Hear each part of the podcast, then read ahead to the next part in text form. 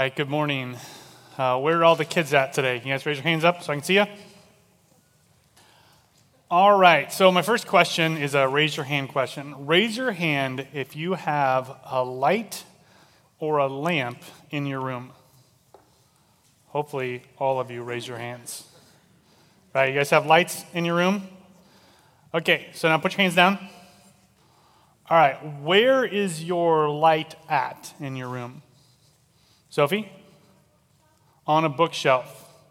Uh, Solomon? On the windowsill? Matthias?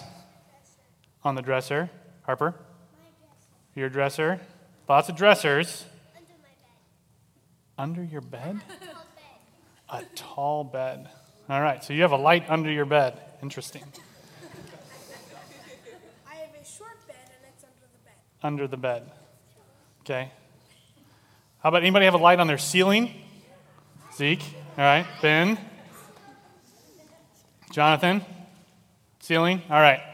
So the reason why we're talking about lights is because Jesus, in our passage today, talks about a lamp. And some of you guys are going to be surprised by what he says. Listen, this is what he says. In Luke chapter 8, verse 16, he says, No one, after lighting a lamp, covers it with a jar or puts it under a bed.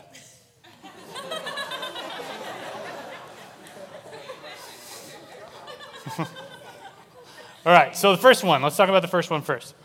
Why wouldn't you light a lamp and put it under a jar? Does anybody know what lamps were like in Jesus' day? Were they like ours where you just flip a switch and a light bulb comes on? How do they work? They had to put fire on them. All right, so fire, what happens if you put fire under a jar? What's going to happen to the fire? It's going to heat up the jar, but is the fire going to keep burning or do you think it's going to go out? It's going to it's going to go out. So when the fire is lit, the lamp is lit, right? And you have light in your room. But when it goes out, do you still have light? No. All right. So the first one, we don't want to put a lamp under a jar because if we put a lamp under a jar, then the lamp goes out and we don't have light in our room. The second one, he says nobody puts a light under a lamp under a bed except for Noah and Eleanor. They put lamps under beds. But it's because you have a tall bed, right? So you can still see you're in your room when there's a lamp under your bed. Jesus is talking about a really small bed. They're like almost all the way on the floor. So if you put a lamp under like a cushion on the floor, is it going to light up the room? Why not? The whole room, it might, it might set the bed on fire. That would be bad, right? So, the reason why Jesus says we put the lamp up on a stand, he says, is so that those who enter may see the light. So, we want to use our lamp to light up the room. And what Jesus is talking about in this passage, that we're going to see later as we walk through this passage, is that the light that he's talking about is the Word of God in us. And so he's saying that we've been given knowledge of who God is and what he's done for us. And that's not something that we should let burn out. That's not something that we should let be smothered by a bed. Instead, we should lift it up so that everybody can see it. We should make known the God that we know. And so, kids, I would encourage you to go home and talk to your parents about what they learned from this passage, about the Word of God in us and who we're supposed to be as God's people, that we're supposed to be like those uh, lamps that are on a stand lighting the world around us. Let's, let's pray and then we'll read our passage together this morning.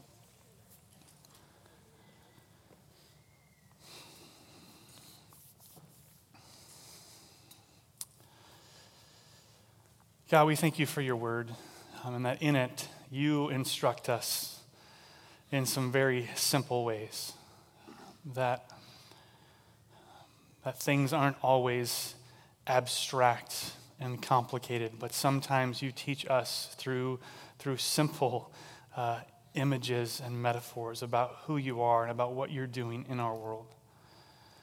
God, we pray that today that you would, would send your spirit to help us to understand your word together this morning. That as we look at this passage about a lamp on a stand, as we look at uh, your son interact with his, his earthly mom and brothers, and as we look at the, the calming of the storm, that uh, you would use your spirit to, to challenge us and convict us, and that you would do the work of applying your word to our hearts, that we wouldn't be hearers only of the word, but that we would be doers, that we would put uh, our light on a stand, that we would uh, do the work of revealing who you are and what you've done to those around us.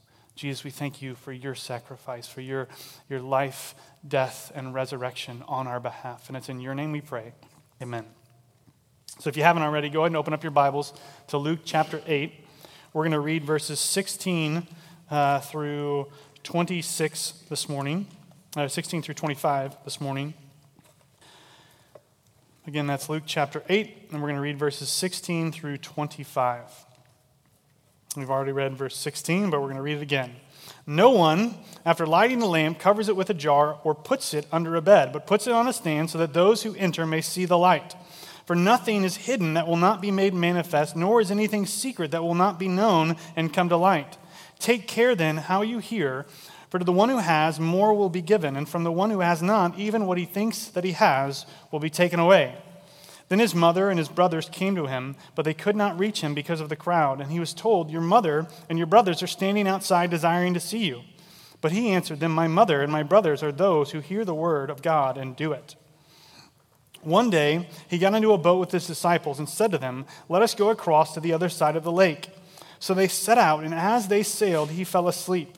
And a windstorm came down on the lake, and they were filling with water and were in danger. And they went and woke him, saying, Master, Master, we are perishing. And he awoke and rebuked the wind and the raging waves, and they ceased. And there was a calm. He said to them, Where is your faith? And they were afraid. And they marveled, saying to one another, Who then is this that he commands even winds and water, and they obey him? All right, so today we have these three sections um, and they're all somewhat related. They're all talking about uh, the Word of God and our response to it, except for the, the calming of the storm. It's, it's a little different. Um, but it's, it's last week when we finished off, we saw the, the parable of the sower and Jesus' explanation for the parable of sower. And today's passage is actually related to that. It's going to tie back in to what we saw last time in Luke. And so, this first section, we've already talked about the first verse, this image that Jesus throws out of, of a lamp. And he says, you, you put a lamp on a stand, you don't put it under a jar because it would burn out, you don't put it under a bed because it wouldn't serve its purpose. Instead, you put it on a stand, and you put it on a stand uh, so that those who enter may see the light. So, the goal of putting our lamp on a stand is that those who enter would see the light. And he's going to explain this image in verse 17. He says, For nothing is hidden that will not be made manifest, nor is anything secret that will not be known and come to light. So the question we should ask here is, is where has Jesus talked about something hidden or something secret? And the answer to that question is back in verse 10 when he talked about the purpose of the parables in our passage last time. Verse 10, he said, To you, that's to the disciples, it has been given to know the secrets of the kingdom of God, but for others they are in parables, so that seeing they may not see and hearing they may not understand. So we talked about how Jesus talked in parables some of the time so that his disciples would get the meaning of what he's saying, but that it would be hidden from some other people. Jesus didn't always talk in parables, but sometimes he talked in parables. And the purpose, he says, of him speaking in parables was so that some people wouldn't get what he was saying.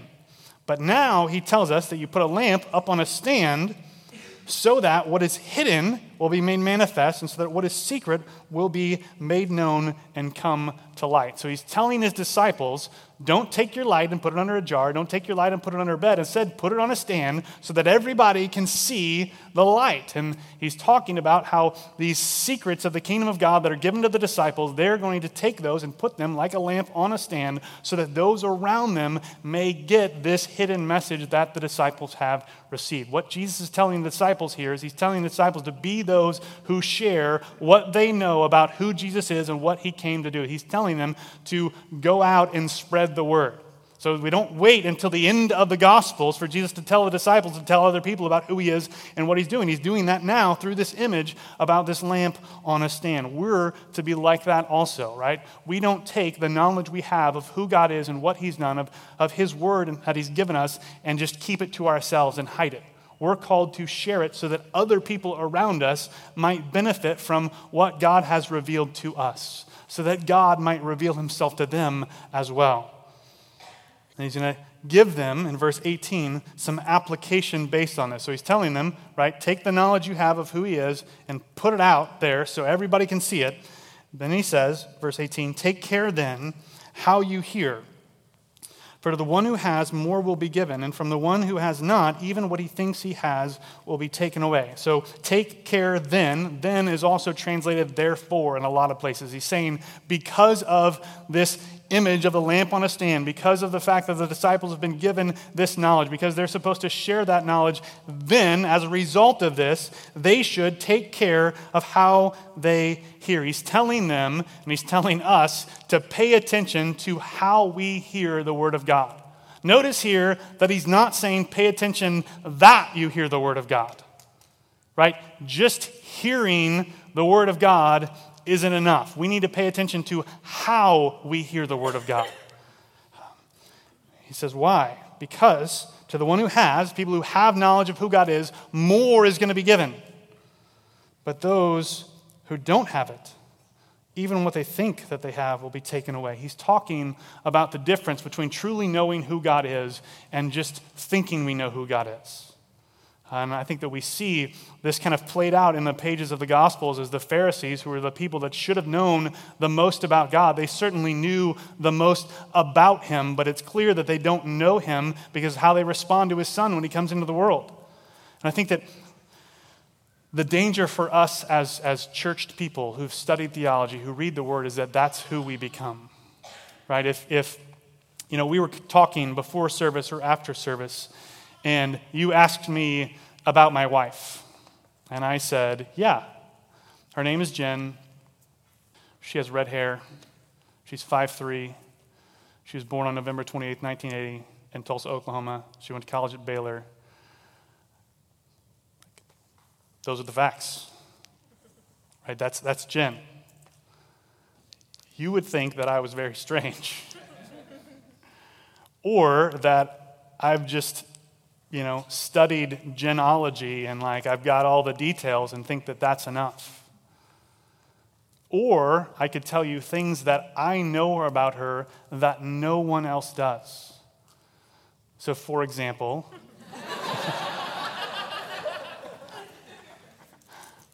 she has this over the top, obnoxious, fake laugh that uh, only comes out in specific situations, like uh, a, a really, really bad pun will bring it out of her. And one of my favorite things to do as her husband is to aim for this laugh. Uh, and like that's that is part of our relationship that we have through knowing one another. Not just knowing stuff about each other, but actually knowing who we are. Uh, and that's what our knowledge of God should be like. It's, it's a relational knowledge. It's not just about having all the facts and figures down so that we can tell somebody else about all the things we know about God. Now, now don't hear me saying that theology isn't valuable, right? Studying the Word of God to know things about God, to know uh, theology is a good thing, and we should pursue that.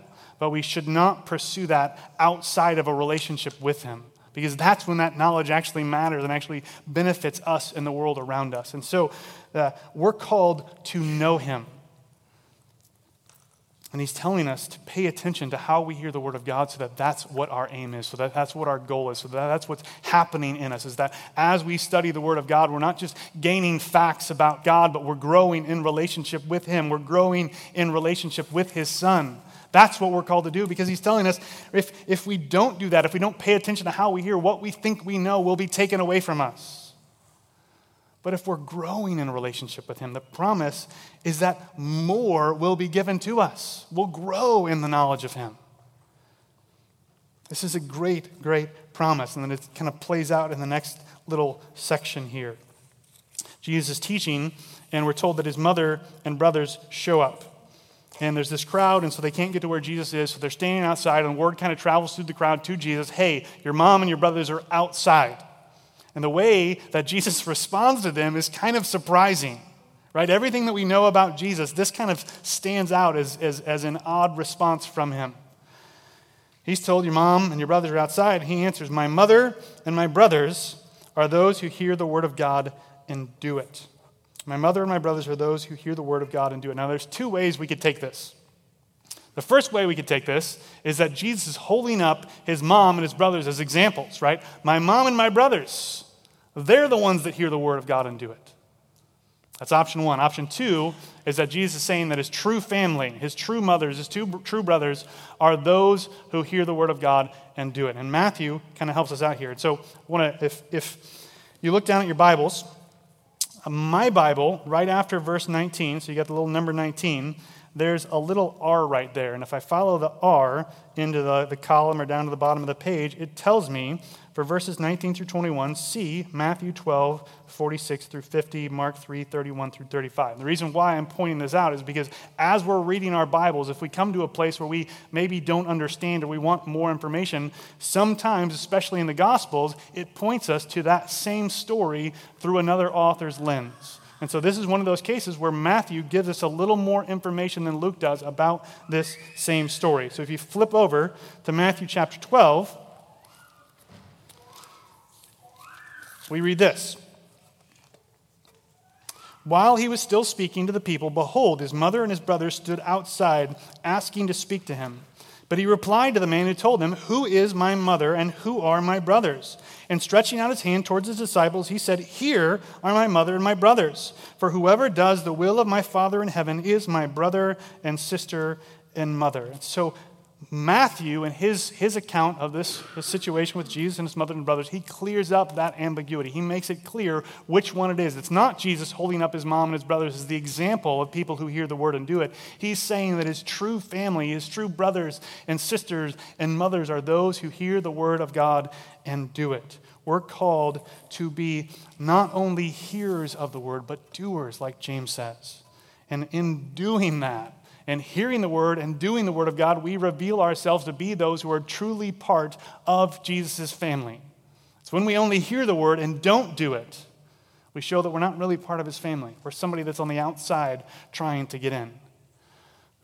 See, the reality is that hearing the word of God and not doing it isn't much better than not hearing the word of God. We, we think that it is. But the reality is that it's not. There's, there's some quote from Mark Twain where he says that, you know, like having all the books in the world and not reading them isn't, isn't better than not being able to read. Um, and I love that because it's encouraging people to read books. I don't like the reality that it's not much better to hear the word of God and not doing it than not hearing it because that, that stings. Because sometimes I want to coast. Sometimes I want to read the word or hear the word and it just be an intellectual or academic exercise and not affect me where I live. But I need to be both a hearer and a doer because that's how I grow in a relationship with God. It's not by just memorizing facts about Him. It's by reading the Word and putting it into practice by the work of the Holy Spirit in me and in you as we grow in grace together we need to be not only hearers, but doers of the word. The next little section here is the calming of the storm. And so Jesus, right, he gets in a boat. They're going to go over to the other side of this lake, which is more like a sea. And as they're going across, Jesus lies down to take a nap. And as he's taking a nap, this storm picks up. And it says that the boat is filling with water the disciples are afraid, and so they go to Jesus. They say, We're in danger. And we need to remember here that a third of the disciples are fishermen. Right? So they've, they've been in boats. They've spent their lives in boats. They've been in storms before. So these aren't just a bunch of people that have never been out on the water, that a storm pops up and they freak out, right? a good chunk of these people know what they're doing. So when they come to Jesus and they say, We are in danger, we're perishing, like we're about to die right now, they're serious. They wake him up. Jesus gets up, he rebukes the wind and the raging waves, and they cease. Luke tells us there was a calm. Right? There's this, this moment in your house when the power goes off like, it's usually like a split second before the power goes off and the kids start screaming that there's this silence. Like, you're, you do not normally think of your house as, as noisy, right? The people in it are noisy. But like when the refrigerator shuts off and the AC or the heater shuts off and everything, all the electronics and their little bitty hums that we don't notice. There's this stillness in our house when the power goes out. That's like what happens here. It just goes from crazy cacophony of noise and sound and wind and waves to just stillness in an instant as Jesus rebukes the wind and rebukes the waves. And then he rebukes the disciples. He says to them, Where is your faith? And so they respond poorly to the storm, but they respond rightly to what Jesus does. Look at their response. They were afraid. They, they're filled with fear and awe at Jesus. They marveled, saying to one another, Who then is this? That he commands even winds and water, and they obey him. Their response is, Who is this guy? Right? Who does these things? They're still, even though they've been with Jesus, even though they've been walking with Jesus, even though they've been eating and sleeping and drinking and spending all their time with Jesus, they are still coming to grips with who he is. They don't know him yet. They're growing in that knowledge as he's revealing more and more of himself to them. They're shocked that the winds and the waves obey him, and, and, and we're shocked. I think there's two ways that we should respond to this little section. The first response is that we should recognize that the way we respond to it is, is bad. I think normally when we think about this, passage. It's that, you know, Jesus calms the storm. He can calm this storm. He can calm any storm. And so that means that whatever you're facing in your life, whatever I'm facing in my life, Jesus can, can take away those storms. And, and He can. But to understand the passage in only that way, we miss the rebuke that He levels at the disciples. Right? He criticizes them for not having faith before he calms the storm. Right? They respond well after he calms the storm. The issue is that before they didn't trust that Jesus was going to keep them safe in the storm. I'm like this like imagine if the story went the way the disciples thought it was going to go. Right? We the Bible ends in Luke 8. right? The, the God of all creation has been you know, weaving this narrative across thousands of years, multiple authors. The Bible tells this huge story of redemption about this Messiah that's coming to the world. Jesus is here. He starts announcing his kingdom. Repent, the kingdom of heaven is at hand. He's casting out demons, he's healing people, and then he dies in a boat. the disciples should have had more faith. The Son of God's not going out like this. He's criticizing them because they didn't trust him even when the storm was there, even when the winds and the seas were raging. They should have trusted him. And the call is for us to do the same. Right? We shouldn't just have faith that God will take away whatever difficulties we're facing. We should hope that He does that and pray that He does that, but also have faith in Him, enough trust in Him, enough belief in Him that He is who He says He is, even if the storm doesn't cease. That He will get us through and that He will grow our faith and sanctify us, grow us in Him as we progress through even the darkest of storms. That's the first way we should respond to this passage. Trusting Jesus even in the midst of storms, even if the storm doesn't end. The second way I think we should respond to this passage is that I think that we give this miracle a little too much credit. I think that we, we look at this passage and think, man, this is amazing that Jesus does this. But I, I, think it's less amazing than we often think that it is. And like I get that that's an, an odd thing for me to say. And so hear, hear me out. Jesus here is, is calming the winds and the waves. But if we read scripture, right, we hear story after story, page after page of God telling his creation to do something, and it does it. Right? The wind and waves always listen to their creator the trees, the hills, the mountains. God's creation does what he says. There's only one part of God's creation which continually and consistently rebels against him and disobeys him. That's us. Right? We're, we're the ones. We're the parts of his creation that do not do what he says. And so we should see this passage and we should marvel and wonder that Jesus does command the winds and the waves, and they're silent. They listen to him, they obey him.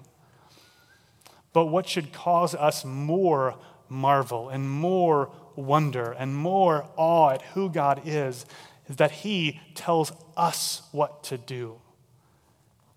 And we do it sometimes. We're the people that reject Him.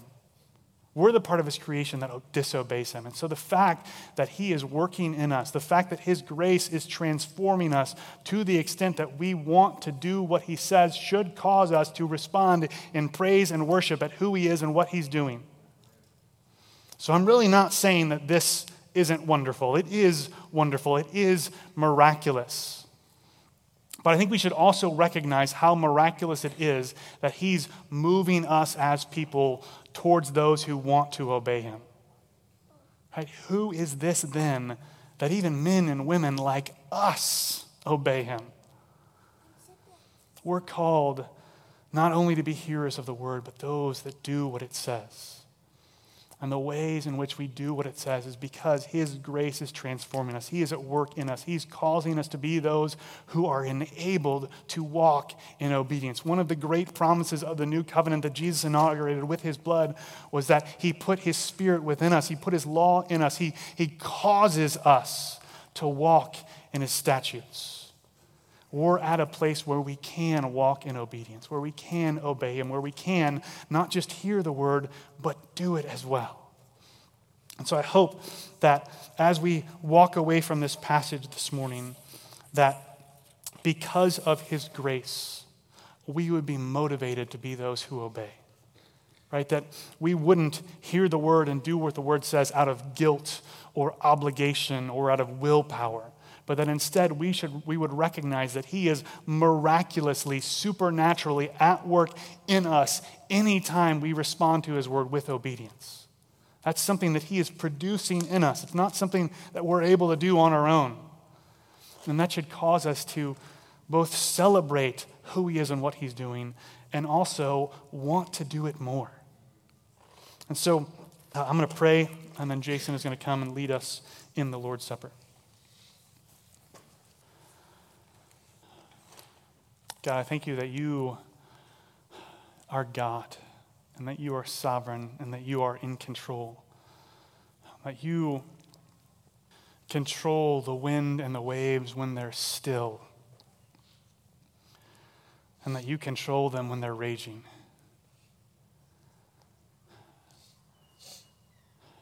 God, I pray that you, by your Spirit, because of your grace, would, would increase our faith that you would enable us to, to trust you, to have faith in you in the midst of the storm. That whatever we're facing right now, or whatever uh, we'll face in the, the days and weeks and, and years to come, that we would trust you even in the midst of trial and suffering.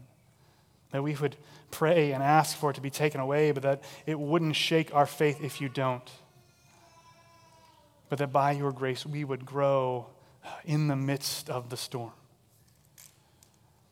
I pray that you would help us to, to respond rightly when you do miraculous things like still the seas and the waves and the winds. But I pray that you would also give us eyes to see what you're doing in us and in those around us that we would rightly celebrate the miraculous work of you causing us to obey you. That we would see evidence of your kingdom going forth and spreading and advancing in our lives and in the lives of those around us as we stop being those who reject you and rebel against you, but instead, more and more, hear your word and do what it says. I thank you that right now, in our service together, we have a chance to both hear your word and to do it. We can put it into practice in the way in which we respond to your word this morning uh, in song and by taking the Lord's Supper together. Jesus, we thank you for your sacrifice on our behalf. And it's in your name we pray. Amen.